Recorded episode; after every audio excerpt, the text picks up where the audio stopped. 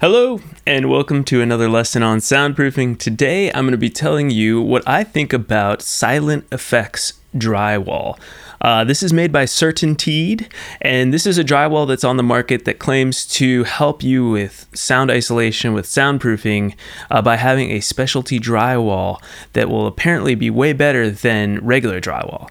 So I'm going to break down the differences between SilentFX drywall, what it is, how it works. I'm going to talk about a comparison with regular drywall with soundproofing, and then finally I'm going to tell you a little bit about the cost comparison between the two, uh, so that you can make an informed decision before you buy. All right, if that sounds good, stick around. Right before I jump in, I'm just going to let you know that I have a free resource for you. This is my free soundproofing workshop. You can check it out. It's 45 minutes of in depth teaching. I just give it all away. My goal on this channel is to just give you all the information you need to build a soundproof home recording studio. So, that said, you can check it out at www.soundproofyourstudio.com slash workshop. That's soundproofyourstudio.com slash workshop. All right, let's jump into this lesson on should you use SilentFX drywall to soundproof. All right, first question is what in the world is silent FX drywall? Well, it falls into a category of other drywalls that I've done reviews on before, like uh, Quiet Rock is another example, and they're all pretty much the same thing. They feature a 5 8 inch or half inch dense drywall. Uh, with a layer in the middle that is a damping layer.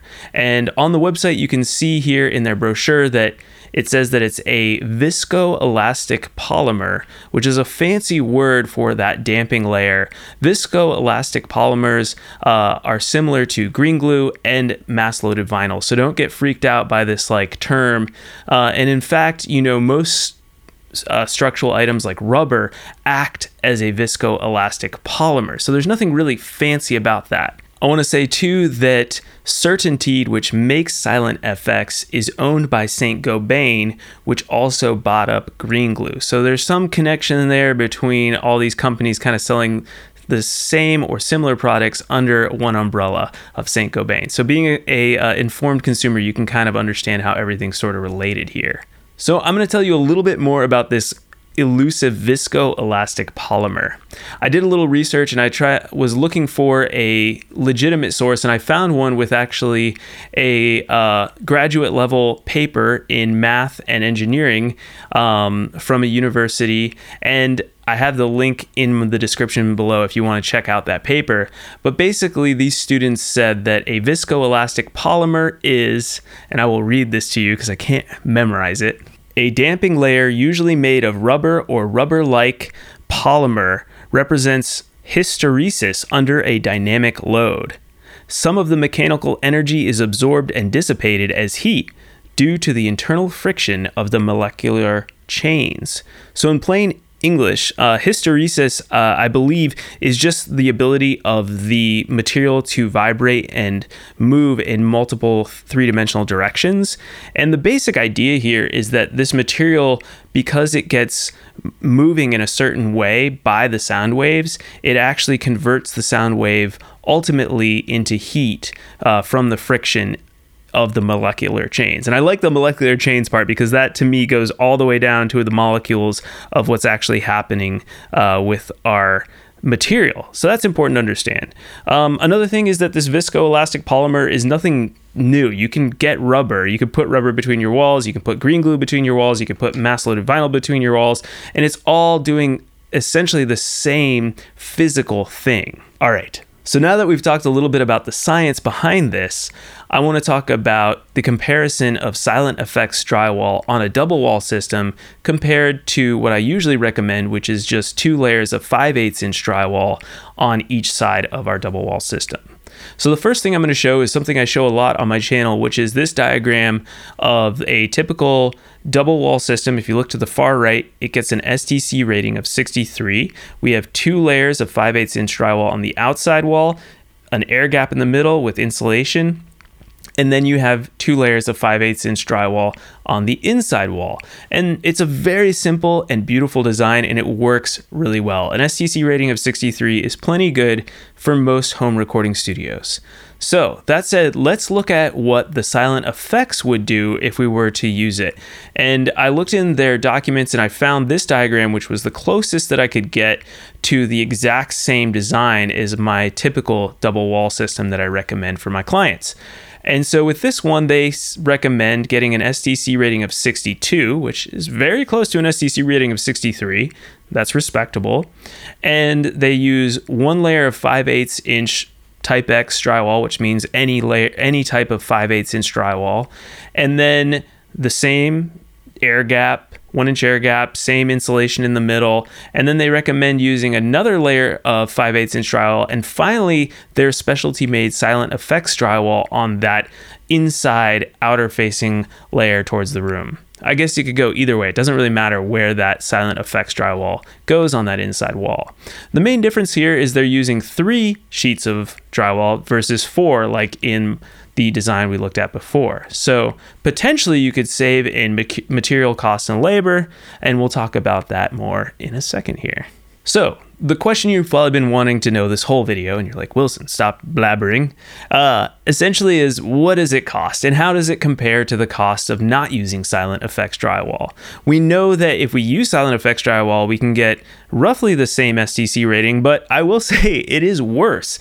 Uh, the SilentFX drywall that they recommended at STC 62 is worse than an STC rating of 63. So I'm already like, okay, you're going to get worse results than using two layers of drywall. So the only benefit would be if it costs less was easier to install. So let's take a look at that. So I did some quick research on the internet and I found one retailer who was selling SilentFX drywall for $73.01 per 4 foot by 8 foot sheet. Now that's very expensive for dry- drywall, but it's actually around the same amount for competitors like Quiet Rock and other uh, soundproof specific drywalls out there. Now, when I looked at Home Depot or Lowe's, which are our big stores here in the United States, they were selling regular 5 8 inch drywall for $17.87 per 4 by 8 foot sheet. So, a very big difference in price. But now let's look at our wall design because we know we're going to have to use more of the regular 5 8 inch drywall. So, if we build the SilentFX double wall design where we use three sheets of 5 8 inch drywall and one of them is the SilentFX drywall, the total cost will be $126.62 for a 4 by 8 foot section of that wall. Now, a double wall without any SilentFX drywall, remember just doing our two layers of 5 8 inch and two layers of 5 8 inch, so a total of four layers of 5 8 inch drywall would be $71.48. So significantly cheaper for that same square footage of wall. And again, remember, you get better results as well. Just to make this more clear, the difference in price is $55.14 between the two walls, which comes out to a cost per square foot of $1.72 more per square foot for the SilentFX drywall wall. Now, in my opinion, you would have to really look at okay, is it going to save you that much more time by installing a one less sheet of drywall on your outside wall versus paying so much more for getting less soundproofing in the end. And this is where I always think these products fall short. So, in conclusion, I would never recommend SilentFX, Quiet Rock, or any of these products to one of my clients because I think it's a gimmick or it's used in commercial situations where they don't want to build a double wall, they want to save square footage. And I'll talk about that in a second because I think some of you are like, well, what if I want to build a regular wall and use SilentFX? Can I get great results anyways? And my answer to that would be for my home recording studio people, don't do it because you're going to be using a double wall system or you're going to be using acoustic clips and hat channels and all of that is going to get you much better results than just building a normal stud wall without decoupling your drywall. So keep that in mind. So that's why I don't recommend this. Now, for those of you who are still like, but I really want to believe that this is worth the money because uh, it will get me results and save time. Uh, let's look at this one last diagram that CertainTeed had, which basically shows the difference between a normal stud wall. So, two layers of 5 8 inch drywall on both sides of it will give you an STC rating of 55. If you were to use the SilentFX drywall instead, it will give you an STC rating of 57. Now, that's pretty good, I would say, for just a normal wall, and it could save you on square footage, albeit just 5 eighths of an inch, which, you know, that could be worth it in your design. Um, and it could potentially save you in labor because it's just one less uh, layer of drywall to put up. So that's up for you to decide. But for all of you people building soundproof home recording studios, you don't want to build this normal type of wall anyway. So for hospitals, schools, hotels, things like that, where they're just trying to, you know, try to get that STC 55 rating maybe for codes, I get the reason for using SilentFX or Quiet Rock.